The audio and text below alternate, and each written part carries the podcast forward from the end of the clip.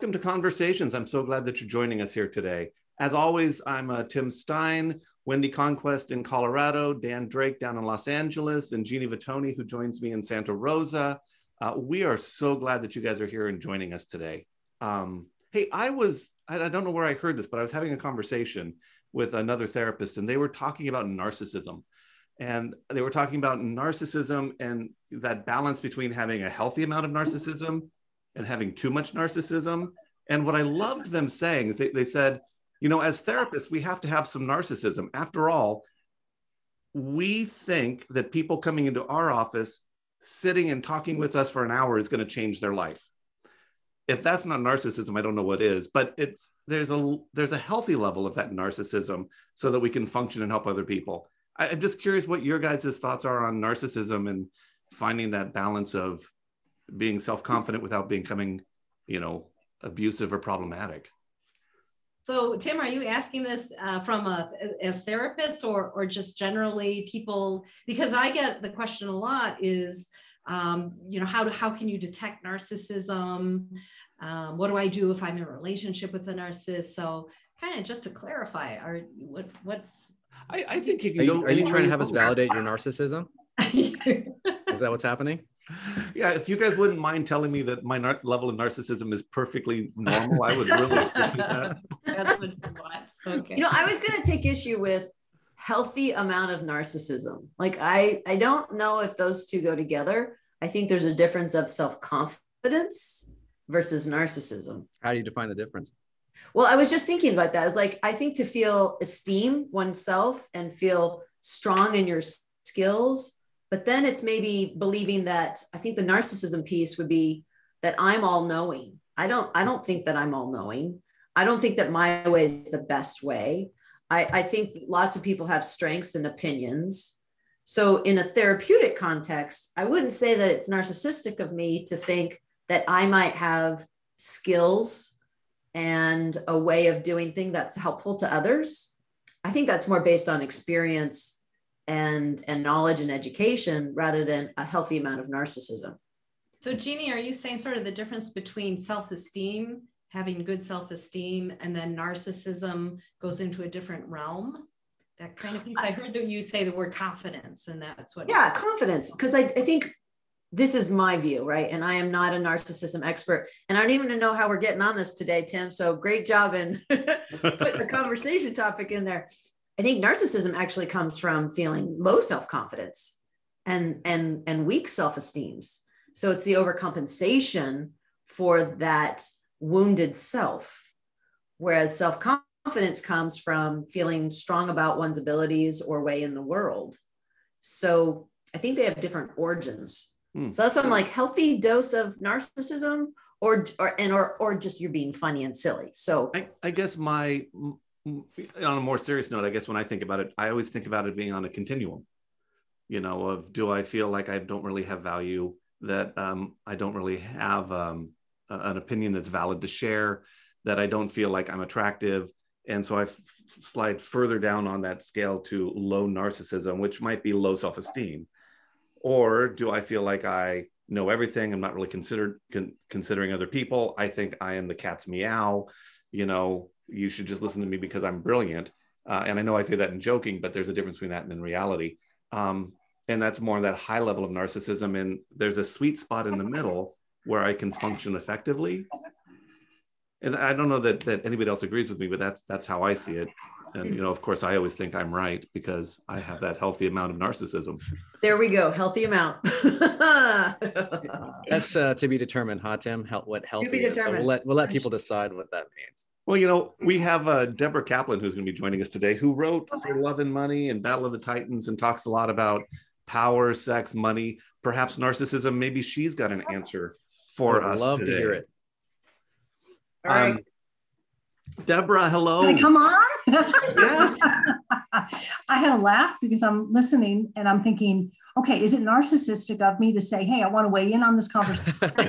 and, and I and I'm editing, I'm chirping, you know, from from the peanut gallery out here. But you know, I think you all hit on it absolutely correctly. It's about self-esteem and the awareness and the ego, the wound to the developing ego.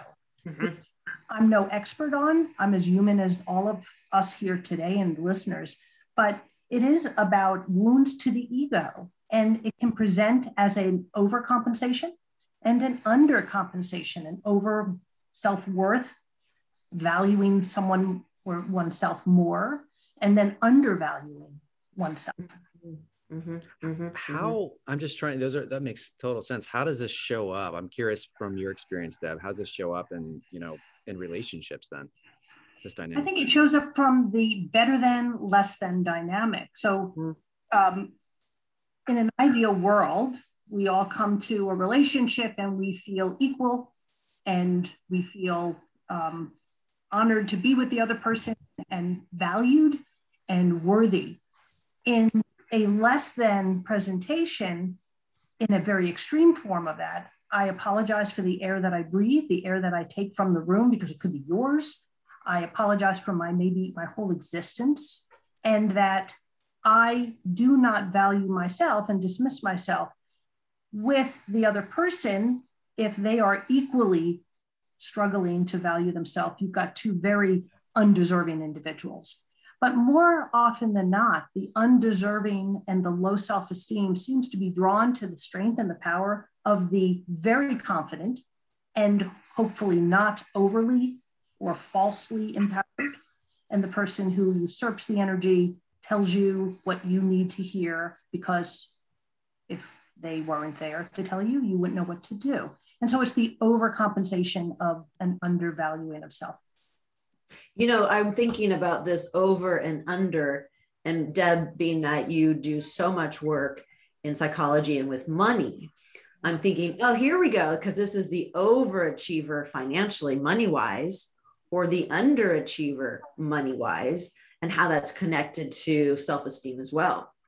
Yeah, I mean, think about what better value can I put on my existence?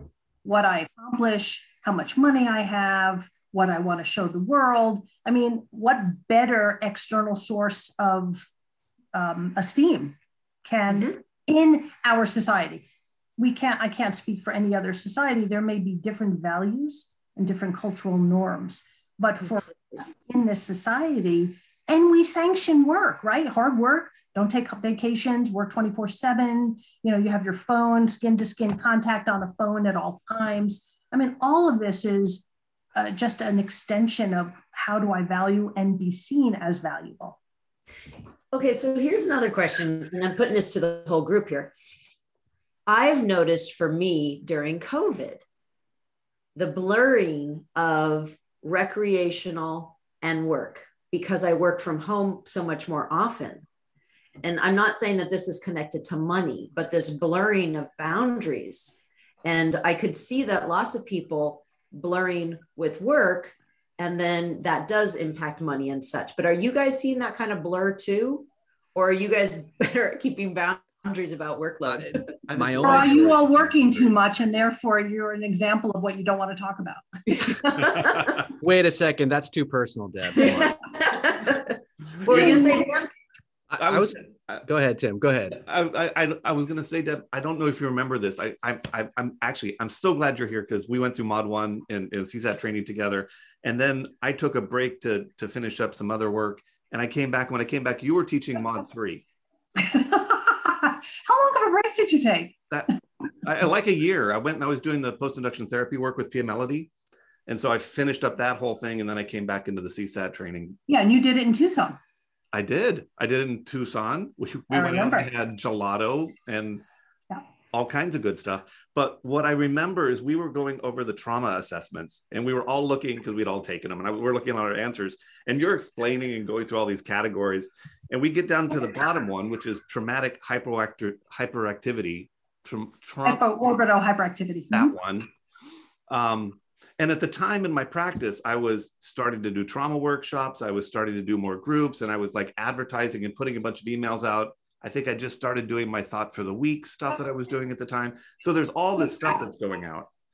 And we get down to that trauma, traumatic hyperorbital activity. Orbital hyperactivity. Yeah, that one. Say that five times fast. No.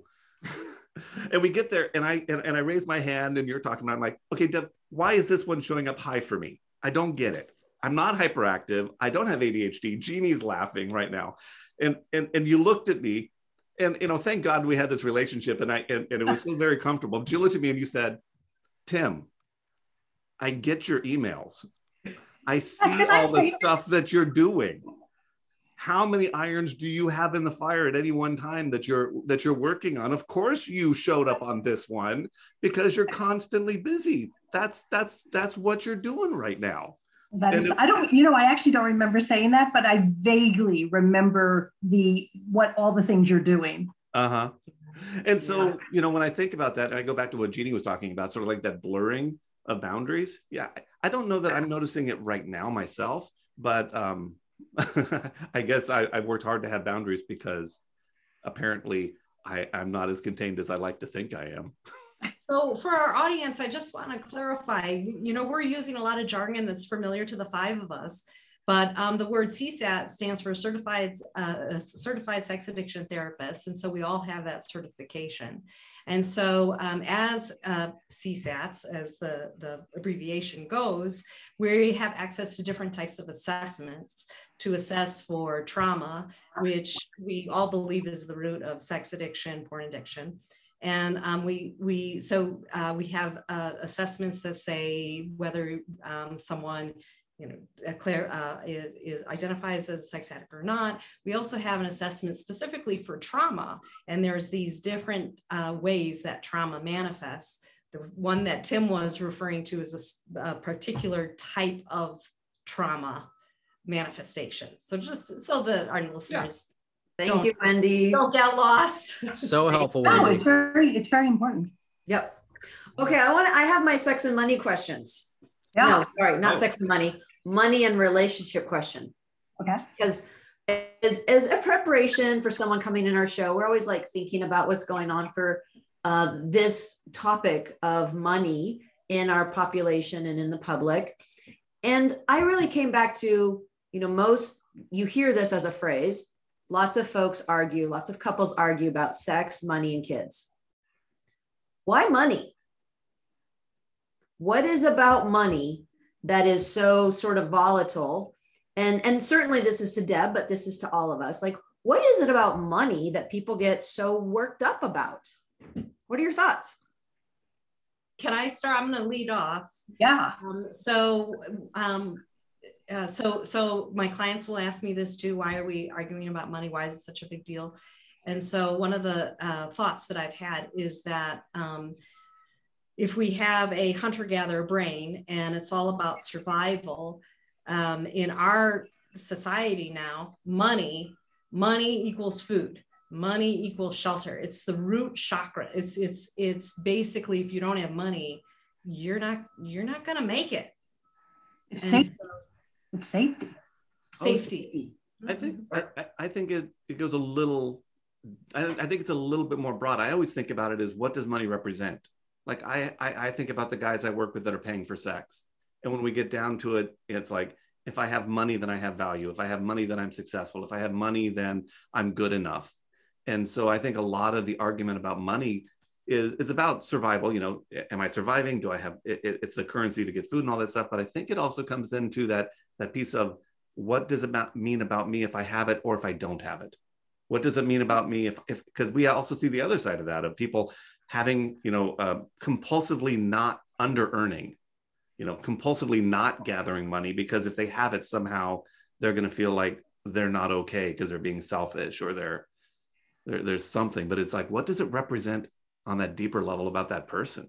But then not only that person, but how does that intersect with the other your partner's experience with with what money represents and then how does this represent us as a couple how much do couples communicate about this stuff what money right. means to us as a couple and you know kind of all our backgrounds with with money I, I mean i think it's that's just so fraught with so much conflict possibly mm-hmm. yeah i th- i think it's a very um it, can become very reductive.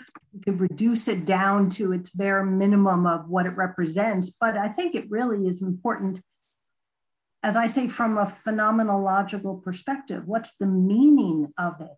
What's the meaning, the essence for somebody?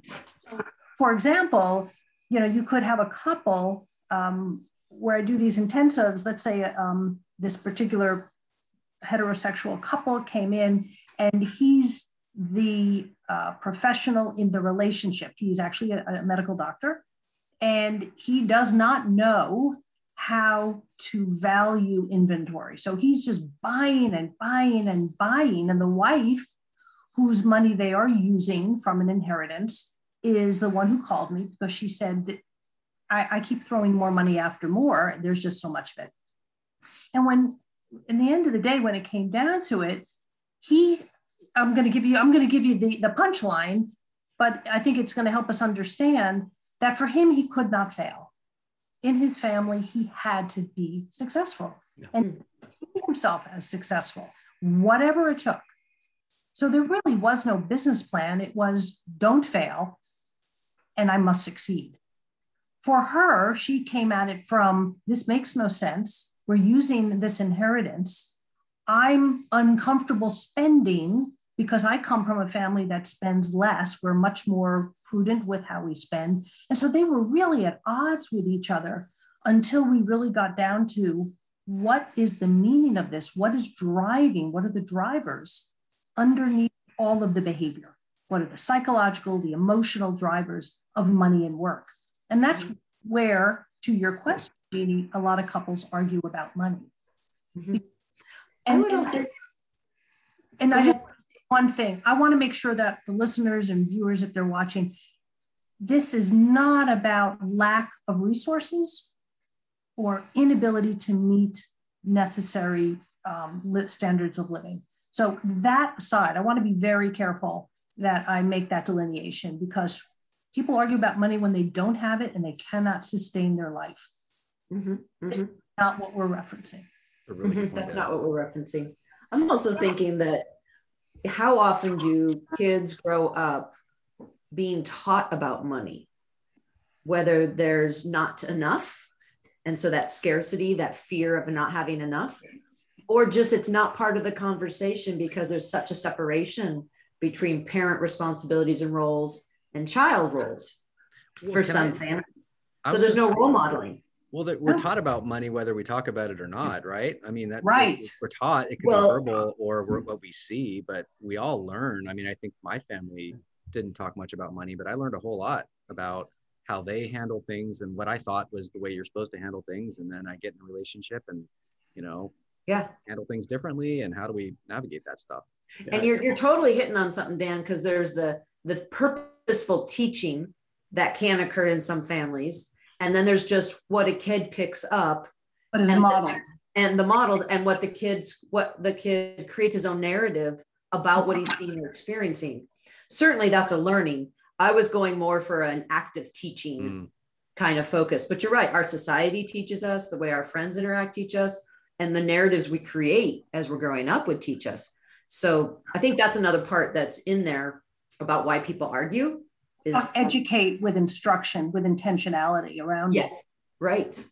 Right figuring it out. I, I, love what you said dan. Like i i know but in my family i'm sure that there was a financial plan that i wasn't privy to but the way that i saw it was my parents had what they called the envelope method. So they had envelopes and they put cash in it for groceries cash in it for gas cash in it for other things. And so when i first moved out here to california i had an envelope method to manage my small budget which worked for a while, but eventually it wasn't working anymore. And as actually a part of my recovery was sort of looking at my finances, looking at what was going on, and actually figuring out a financial system for myself and for uh, my family mm-hmm. that would work more effectively for us. But you know, mm-hmm. I had picked up from my parents some financial information, but at some point it broke down because I, I don't think I had the full, full picture. Mm-hmm, mm-hmm. Yeah, I learned a lot, and I wrote about it in the book. I, I learned a lot sitting in the back seat, observing to the front seat as to mm-hmm. what went on with my parents. I mean, I learned a lot about money and how it's negotiated and has the power in that way and who doesn't. And um, but I have to say, I was also very fortunate that my parents did, in some ways, teach us about money, uh, although it was not a instructional sit down, let me tell you how it goes, but it was more of a very succinct modeling of how to pay bills and how to be responsible with money and, and how not to overspend. But um, So, you know, very far and few in between. You know, So Deb, how, how, for our listeners and our viewers, how would somebody know if they have, you know, what we would call a financial disorder? So can you explain what a financial disorder is and then how does somebody go around uh, seeing if they have one? Uh, It's a great question because it's quite a misnomer like, what's a disorder? And without pathologizing, any behavior can become problematic if it begins to result in negative consequences. And despite those negative consequences, someone persists in the behavior. So, for example, overspending. People come in and they say, I have a debt, I I have a problem with debt. I'm maxed out with debt. And when you look underneath the billfold, you find out they don't have a debt problem, they have a spending problem. Mm-hmm. So the problem really becomes an inability to put boundaries for spending. Whatever drives that remains to be seen. But the disorder is more about the dysfunction or the compulsion or the ultimate addictive behavior around, in this case, spending or debting or work. So process addictions or process behavioral addictions tend to be as part of a behavioral pattern versus using a substance. So spending, yes, we could say we're using money, but it's more seen in the vernacular as a process addiction and a disorder in that way.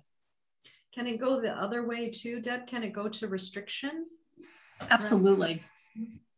Not, Yeah. so, so not spending money and, and having a lot of money. I, I think of uh, it maybe being akin to hoarding, um, but I, I, I have money, but I can't spend it. And that's the deprivation and scarcity. So the assessment that you referenced before, the what's called the post-traumatic stress index revised, one of the domains is traumatic deprivation.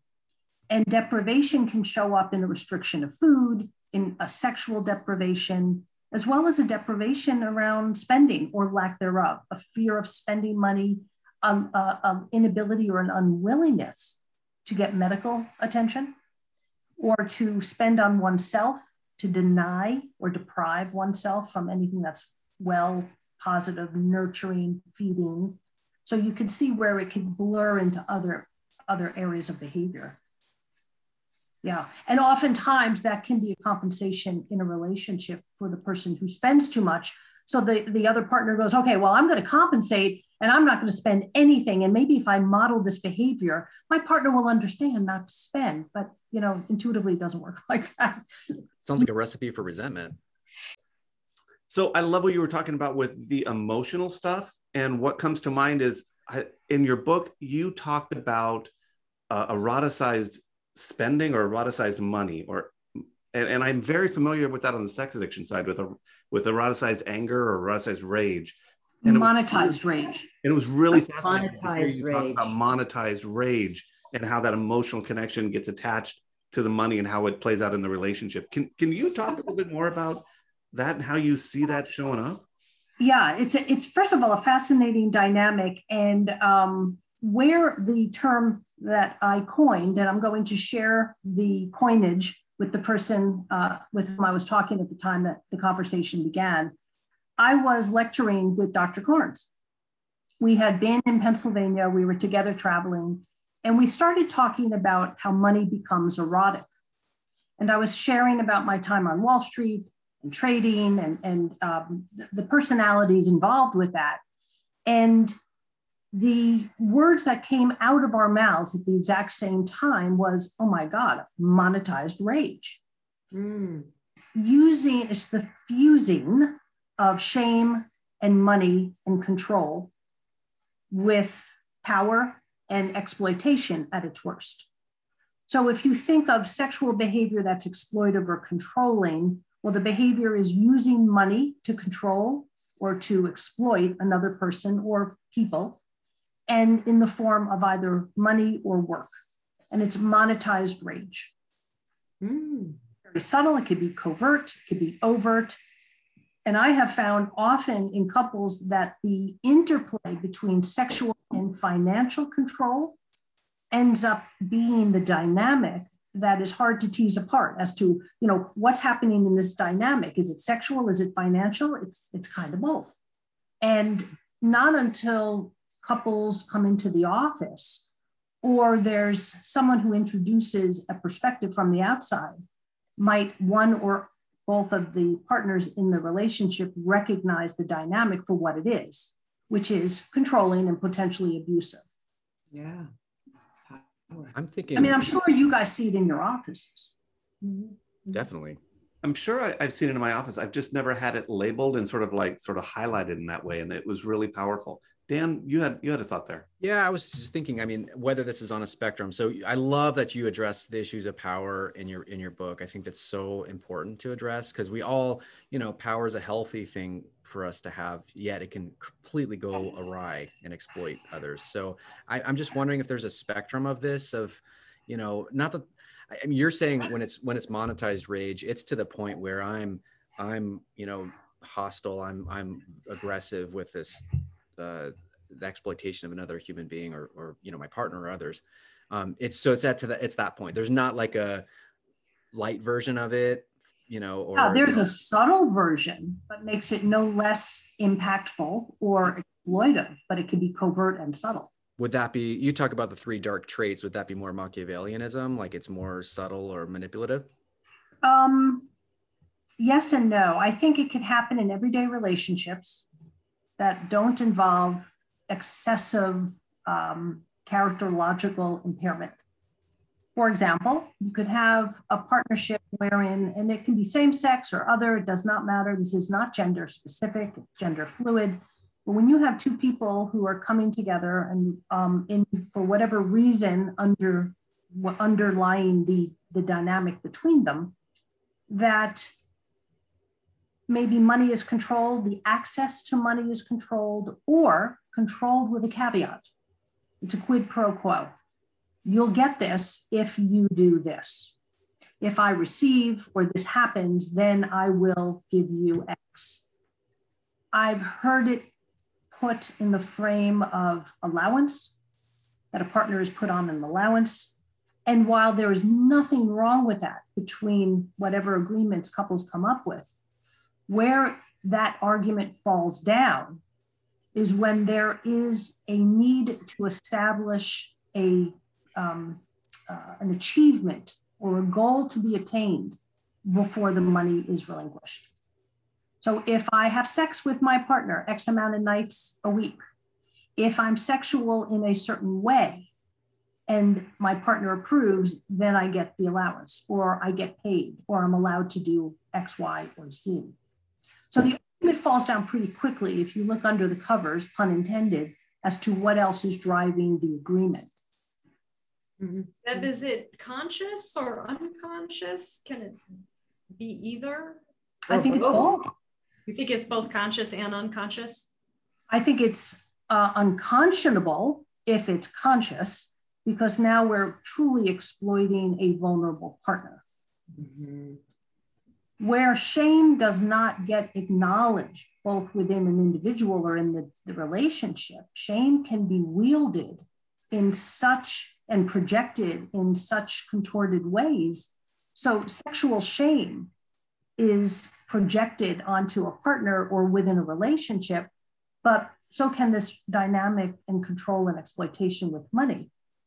If I don't recognize that I'm shameful, but I shame others, or I use money or sex to do the shaming or the contempt or the dismissing.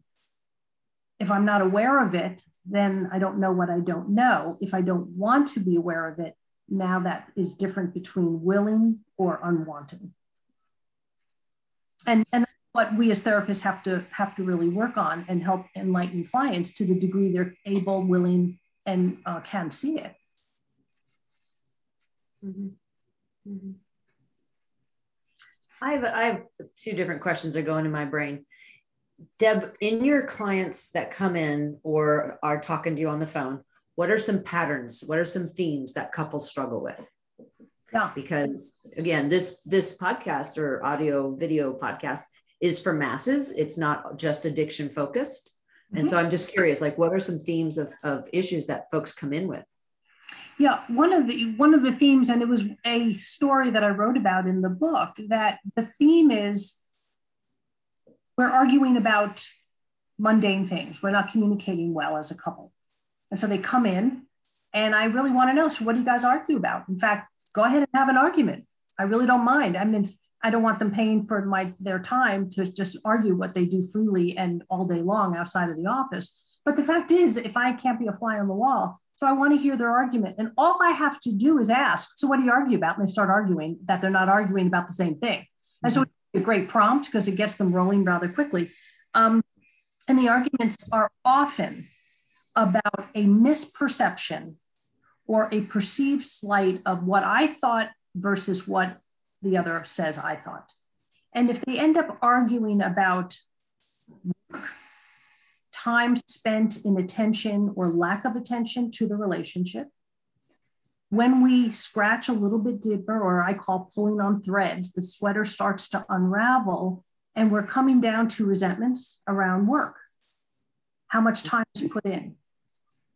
Or you don't give the equal amount of effort to the effort that partner A is giving and partner B is resentful, whichever way it goes, it doesn't matter. Mm. It takes is a little bit of lack, uh, the lack of communication and the lack of really being able to say, I'm unhappy or I'm angry or I'm um, concerned that I'm putting in too much and, and what we agreed to as a couple is not taking place. So there are this, the agreements that people make, and then they have silent arrangements that they make amongst themselves. I'll agree have children. And so what I'm thinking right here then for listeners is one of the things y'all can do at home is again what we all would encourage is increase the communication. What's the invisible agreements that we have and what are the visible and are we meeting those agreements or not? And what are the expectations about those agreements? I mean that kind of a focused conversation in, about anything money included could really be helpful for relationships. Can i ask one question? I'm just curious from you all. I completely agree jeannie mm-hmm. but we just talked about monetized rage and when it gets you know abusive. So i'm mm-hmm. curious if someone's in that situation i'm all for healthy communication right under normal circumstances but i'm thinking of a situation where you know, if I'm in an abusive situation and I bring up these issues, I'm trying to communicate clearly with my partner who's I'm realizing now is exploiting me financially. Now, now do I open myself up for further abuse? I'm curious what you all, how might that differ in a situation of exploitation or abuse? Can I add to that, Dan? Please. Maybe not that the partner's even been aware it's exploitation, but aware that some there's an inequity going on here. Something's not right. It's NQR, not quite right. Mm-hmm. And they may not have the awareness because they're in that vacuum. They're in that they're in that echo chamber. They may not have the awareness that that it's exploitive but they're starting to feel resentful and or potentially just angry that their needs are not getting met or they're not being even validated. What I and see, that's where it takes our role as a therapist. Yeah. What i see a lot is uh, that the basic information around finances is not shared and there's a discrepancy where one person will say no I, I i had the whole spreadsheet out and i showed him exactly what was going on but he didn't want to look at it he didn't want to see it. And the other person says you never showed me that. I didn't see that. And then there's an argument about what was shared or what wasn't shared. Um, so a lot of times i feel like this is out of my realm to have them come in with spreadsheets and you know okay what, what are we doing with the the real um, material pieces of this so where do we go with that do um, I, have said maybe you can see a, a, financial person, a financial advisor, coordinator, and a lot of times it just stops there. They, they, they there's no, there's not the follow through. Sure.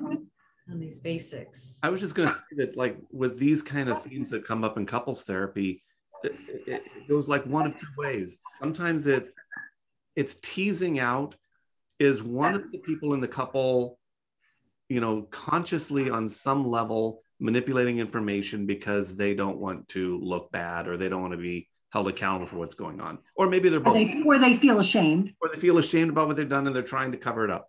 Or are they just stuck in a pattern? I talk about this as, you know, the Rubik's Cube issue. I'm only seeing my side of the Rubik's Cube, and I'm assuming that my side is reality. And I'm not seeing the colors on the other side, but my partner is.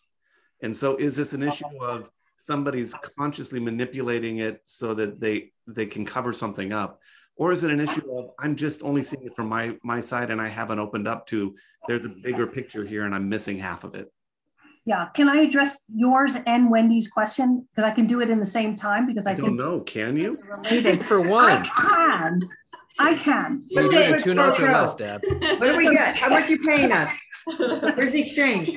So, to your point, Tim, that is where we as therapists lend the, you know, we're not an executioner, but we are to the degree that we can be objective.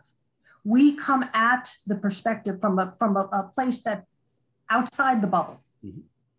And just lending a reflection or mirroring back what we hear introduces a new perspective into the relationship, into the dynamic, which may be enough to shift the energy or at the least increase insight of one or other of the partners. When there now is an issue because they've brought something into the office, and if we begin something feels exploitive and a little bit controlling, we have to tread lightly. I tread lightly, and I'm sure we all do, as to not introduce new harm into the union, but to make sure that um, safety is secured for everybody, but that if there is a need to intervene, that we do so delicately. To your point, Wendy, do we bring tell people bring your spreadsheets and bring your receipts and let's see what your checks and balances look like? No, unless we're financial experts. Mhm.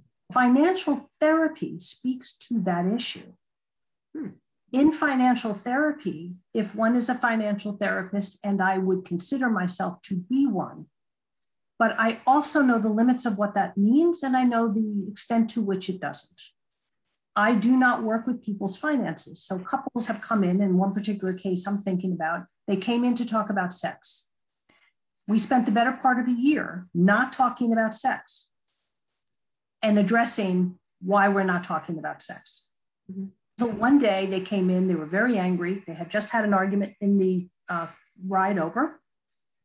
And he was preoccupied, and the um, husband said to the other husband, husband said, you know, he's just arguing about, um, and he's upset about having to take money out of the investments to pay bills. And I start hearing something and I got intrigued and I said, um, can you say that again? And he said, yeah, yeah, yeah. You know, he's paying our bills with investment money. And he, he husband number two said, I don't understand it. Husband number one goes, yeah, Deb, you wouldn't understand. Which was such a beautiful invitation because he did. You don't back down from from that, huh? And then Deb said, And then I said, well, try me, because he did not know that I have a history on Wall Street or that I am a trader or that I spent many years in finance. So uh, he started to explain to me what was a very unhealthy, dysfunctional, and almost downright uh, dangerous way to address finance. And because I recognized that he didn't see this or didn't want to see it, I had to tread very carefully not to inflict any kind of shame on that situation.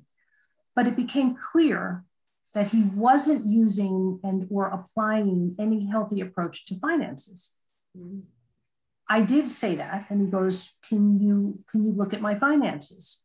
No, I will not look at your finances. At the risk of impropriety, it's poor boundaries. Ethically, I would never do that. It's two hats, dual relationship. But I can refer you to several good professionals who can help you work through that. And that's what we do as therapists. We refer out to the appropriate professionals who can help make up the team of support that the couple coupleship may need. Mm-hmm. Mm-hmm. We work with the emotional and we find a professional to work with the financial. Uh, that was beautiful. That's why you were teaching the classes a year out from the training. Did I stitch that well together? oh, you did. That's a 10. That's a 10. you know, Dan, I want to come back to you because what your your question hasn't really, I think, been explored. But what does one do, and do we encourage them to have that kind of communication when when one person is sort of being, I don't want to say victimized. That sounds too big of a word. But uh, exploited, control, exploited, or purposely not involved in the decision making and and such. And so, you know, with with the partner experience we have in our world of, you know, wait a second, I'm not going to encourage someone to try to communicate honestly, vulnerably in a gaslighting situation, right. which is the purposeful distortion of reality. The question of the day is Does the other person know that they're distorting reality? So that's the, the part of, you know, is there awareness that they've got power and control and they're using it and wielding it? Or is it just happening when we look at that dynamic um, and they don't see it because they're in it? So for me, one of the situations was, yeah, bring it up, see how it goes, and test kind of can we have a conversation that feels comfortable enough for us each? So are and you talking not, to the couple? Are you talking to the couple or are you talking to one of the partners of the coupleship? Well, I think in the in the neither. It's more about the topic of. Oh, got it. Okay. Topic of. So I would I say it's contextual yeah if there's safety and then you know do it your best and if it's conflictual and someone doesn't feel safe emotionally safe i'm not talking or physically safe but i'm talking emotionally safe then that's the referral to couples therapy right it made me think yeah because oh go ahead I was just thinking that the the you know, you talk about financial, like if it's to that point, you see these things happening not just in isolation, right? So if you have financial abuse going on, most likely there's emotional abuse. I mean, I liked how you said that sometimes, Deb, that somehow interplay between sex and find money. Where's the line between those kind of exploitation there? You're going to see crossover, I would assume. Is that what you're saying, Jeannie? That you'll you'll see like you bring this conversation up, you're going to get some kind of um, something that's not going to be a warm, welcoming conversation right back. It might be emotional abuse or defensiveness or gaslighting or something that might come back at you mm-hmm. um, if you're opening a door, and that'll give you an indication that there's there's more to the story. Is that what you're mm-hmm. saying, Jeannie? Yeah, and that's time to go to the referral because if it doesn't feel emotionally safe to have that conversation, I don't want to encourage someone to have that vulnerability. If they don't feel safe to have that vulnerability, they might need an extra person there to help sort of um, balance and mediate between the individuals you know, in the worst case, we're talking about domestic violence. In the worst cases, we're talking about some level of domestic violence anyway. But the word violence conjures up these, you know, physical violence. Um, I'm thinking of a woman who came in many years ago. She came in because she was concerned about the marriage. She wasn't happy. It was a second marriage for both of them. Um, sexually, she felt it was he was controlling. Her husband was controlling. And when I began to ask, was there were there other examples or aspects of the marriage in which she felt that she was controlled? And she said, yes, but not much. Mm. So put it out there and then clawed it back. And I said, well, in what ways then would there be? And she started to really, without, I don't think she was aware of to what detriment she was telling me but that he controlled the money. She had no say in any of it. He would only allow her some access to the accounts. Now, she was working and she made a very nice income. So she was not without some financial resources. But he, once those monies came into the relationship, he took them over. And there was very little room that she was willing to give herself to listen to anything I had to say that could ask her to look at this differently. I wasn't telling her do this or do that. I just asked her to consider looking at the, the situation from another perspective. And you'd say, well, why would she resist? She came in for help. She didn't come in for help with that. She mm-hmm. came for help with the sexual dissatisfaction. Mm-hmm his sexual dissatisfaction was very much tied up in the financial dissatisfaction. Which is exactly your point, Dan, of, you know, scratch a little bit at one and you might find another, you know, power and control maneuvering or mechanisms. You know, uh, I, they're the, bedfellows. They really are. One of the things that's coming up for me as I'm thinking about this is the other side. And so like we were talking about finances and what we what we learned and what we do and like i know in, in recovery while i had to figure out finances and relationships and relationship with sex and all that kind of stuff that I live my life in a very different way. And so I'm a very different role model for my kids. I'm a very different role model for my friends. My wife and I, our relationship has a very different dynamic to it. Um, I have conversations with my kids imperfectly, but you know, attempting to have conversations with them about finances, relationships, and those kind of things. And so I, I, just I, I think it's important as we're having this conversation about how deep this can go and how dark and painful this can be.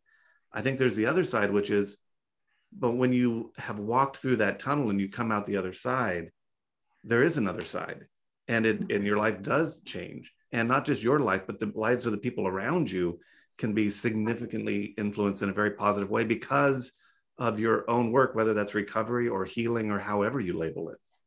Mm-hmm. Well, isn't that the basic tenets of uh, you know AA? You know, in recovery, financial insecurity will leave us. I mean, life will be restored. We will begin to live in the promises and not in the characteristics. I mean, all aspects of life start looking better. But making jumping that divide, like for any one of us, I'm in recovery 21 years for sex and love addiction. Making and jumping that divide early on was I would have to claw addiction out of my hands because I was not letting go willingly. Mm-hmm. You know, I wanted to put sort of as for closing today on that other side, Tim, I like what you said. It's more of a strength perspective, also, is what are some things that people can do to feel more confident with money or to lessen the discussions and the arguments about money? You know, because like, how can we also leave our listeners with here are some good things to try and to practice? Thank so. I kind of wondered, like, a, everybody can throw a couple in there, but as we're closing today, to start offering some ideas to help people. I'm gonna let you go first, Deb. okay, I'll start. If there's a void, I'll fill it. um, the first thing I encourage all clients is to be curious, ask questions, not of just one person. Go and ask questions of professionals ask the questions and ask the questions that say to them, what questions should I be asking? What should I be asking that I don't know? Seek out and work in consultation. That means just because a person or an individual or a couple don't know what they want to know, that doesn't mean they have to do it on their own. Ask for help. Mm-hmm. Be curious and ask for help. Seek consultation from professionals who do know. If I go to the next person who knows as little as I do and I'm asking them for professional um, uh, advice or guidance, I'm not going to get very far. So I seek out those who know more than I do, who have more experience and time than I do. Mm-hmm. Uh, I also don't take no for an answer. So I encourage individuals and clients to say, if someone says no, the boundary is why not? And if no means no, great find it, find the information elsewhere. But there is no gatekeeper to the information. And if someone does portray themselves as being a gatekeeper, we need a new gate and we need a new keeper. Mm-hmm. Thank you. Thank you. Mm-hmm. That would be my two cents. I'm thinking so for my idea was have the conversation about how do how do you spend money? How do you value or create value about what you spend money on.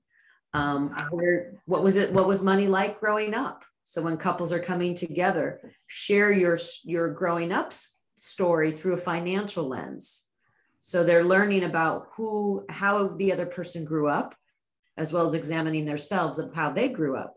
They might choose different ways, but I just think it's a good sharing of information of historically. Anyone else? Yeah, I'm going to dovetail on that, Jeannie. Um, I was thinking of people sharing their uh, the some of the mottos around money. So, for example, in, in my family, I heard my dad say a lot. You know, money doesn't grow on trees. Mm-hmm. And as a little girl, I didn't quite understand what that meant. But as an older child and an adolescent, I'm like, oh, I see. I see what he's saying and um, uh, incidents that happened around money. Um, my mother had a gift store and she lost the receipts one day. She lost, she, she didn't know where the, the money was. And it was a major, major event um, in our household. Uh, you know, in the grand scheme of things, it wasn't that big a deal. It was one day, but to my family, that was a, a huge deal. Um, when I took a look at this uh, going back in time, uh, my grandparents were immigrants and my uh, parents were children of the Depression. And so that had a significant impact in the way they thought and believed about money, which then uh, trickled down to me, which I had to take a very close look at. Mm-hmm. So I would encourage people to look at the intergenerational patterns. Mm-hmm. Absolutely. Mm-hmm. Would say, you know, you, those are all great things. I would say the couples that I see in my office, and I'm I'm not a you know financial, I'm not a financial therapist, but um, there's so often issues that couples come up with around not listening to each other, you know, and so oftentimes when we're heard, things get better. So usually we don't argue about the thing that we're arguing about. Um, kind of like what you said earlier, Deb. I just think for couples, if we spend more time slowing down, really trying to hear what the other person's saying without making assumptions of what the other what we think the other person's thinking or saying, that goes so far. So think, listen more than you speak. Um, and and really especially because money can be so loaded from all the reasons we just talked about it means so much and some things we're not even aware about and knowing these intergenerational patterns can be helpful to, to let us know what our own assumptions are but listen more than you speak wow i have to follow that because dan you're always so kind from the heart i'm going to say because i have a healthy level of narcissism i'm going to look at this through my own sort of personal lens and, and the things that are coming to mind for me uh, first one is patience, and I'm sure you're surprised none of you that patience is not my strong suit. Um, my wife, when we were dating, had a nickname for me. She called me Mr. Instant Gratification, and one of the things that I really had to learn in recovery, and I think that this is true in all of this work, is be patient. If you're looking at the, the power dynamics of the relationship, if you're looking at money, if you're looking at sex, it isn't going to change in a month, no matter how much we want it to this is going to be stuff that you put in place bit by bit and just be patient and it's and it's it's eventually going to shift but it's not going to be an overnight fix uh, and then the other piece i was really resonating when we were talking about um, consultation and, and for me i think there's a huge piece about am i willing to be transparent to you know not without boundaries but am i willing to share with other people that i trust hey, here's what's going on with me with finances. Here's what's going on in our relationship with this dynamic. Hey, here's what's going on in sort of our sex life without going into the details, but uh, being open to other people's perspective and guidance. Because you know, I, I I know that very rarely have I effectively found my way out of my own mess. I need other people to, to guide me in that. Yep. Thank you. What I, you know, uh, as a last closing, when I tell my clients when they come in to work on issues around money, or money is an issue, but it's not the presenting issue, I ask them if they want to be curious about what the meaning is or the significance of the struggle for your partner. You know, when someone doubles down on and digs their heels in, you got to know that there's a lot of intensity because there's some significance for them. And so instead of trying to solve the dilemma or the argument, it's can you slow down long enough to understand what is driving that and what's the significance for your partner so that you understand each other? Yeah. Then you, then you're working collaboratively. But you need a professional such as ourselves to help them guide through that mm-hmm, mm-hmm. and speaking of a professional such as yourself uh, we'll have your information on on you know the written section of, of the, the podcast but i would love to, to have you introduce you know other resources how people can find you and you know. Thank you. There you, uh, you can find me you can find you can find me on okay i don't have an insta oh you have my book stuff that's why you said that. Thank you. Yeah two of those two out of the three the third one is about the history of sex addiction but i don't think that's relevant to this conversation um, I don't have an Instagram account, but you can find me at deborahkaplancounseling.com. You can find me online. You can find me in the books. You can find me on podcasts and media interviews. Um, and if you invite me back and you'll have me, we can talk about this for another hour. That'd be fun. Thanks for coming, Deb. Um, I, I, Thanks. Thanks, Deb. I just want to say, Deb, it is so great to have you. I, I, I always, I, I- you hold a special part in my heart because of all the time we've had. We don't get to talk nearly as often, and having you join us in this conversation has been so fun. Thank you so much for, for making the time to join us. All of you guys. Thank Thank you, you. Deb. I'm so glad that, that Deborah joined us. That was so much fun. Uh, I so appreciated it, and, and I loved having her there. Um, anything you guys want to throw in here at the end as we're wrapping up? Well, I wanted to congratulate Jeannie um, on becoming president of APSATS. And I wanted to, uh, to ask her to just give a brief uh, description of what APSATS is. And I would really like the four of us to do a podcast on um, partners of sex addicts and betrayal trauma. Yeah. So, Jeannie, can you give a little snippet on that? Thanks so much, Wendy. That's very thoughtful of you. Um, yes, I am part of an organization called Association of Partners of Sex Addict Trauma Specialists. And Tim and Dan are also on board of directors. But this is an organization that is dedicated to the training of professionals, coaches, or clinicians um, to work with betrayal trauma. And we're also hoping to provide a lot more resources to actually the partner community on our website in coming months. So we hope to make that change. Yeah, if you're interested, we would love to do a podcast. That sounds great. Thanks. Oh, we'll would like- definitely have to do that. So thank all of you for listening to us and joining the conversation today. Uh, please be sure to rate us on Spotify, iTunes, YouTube, wherever you're getting this content. And uh, we look forward to seeing you at our next conversation. Bye, everybody. All right, thanks. Thanks you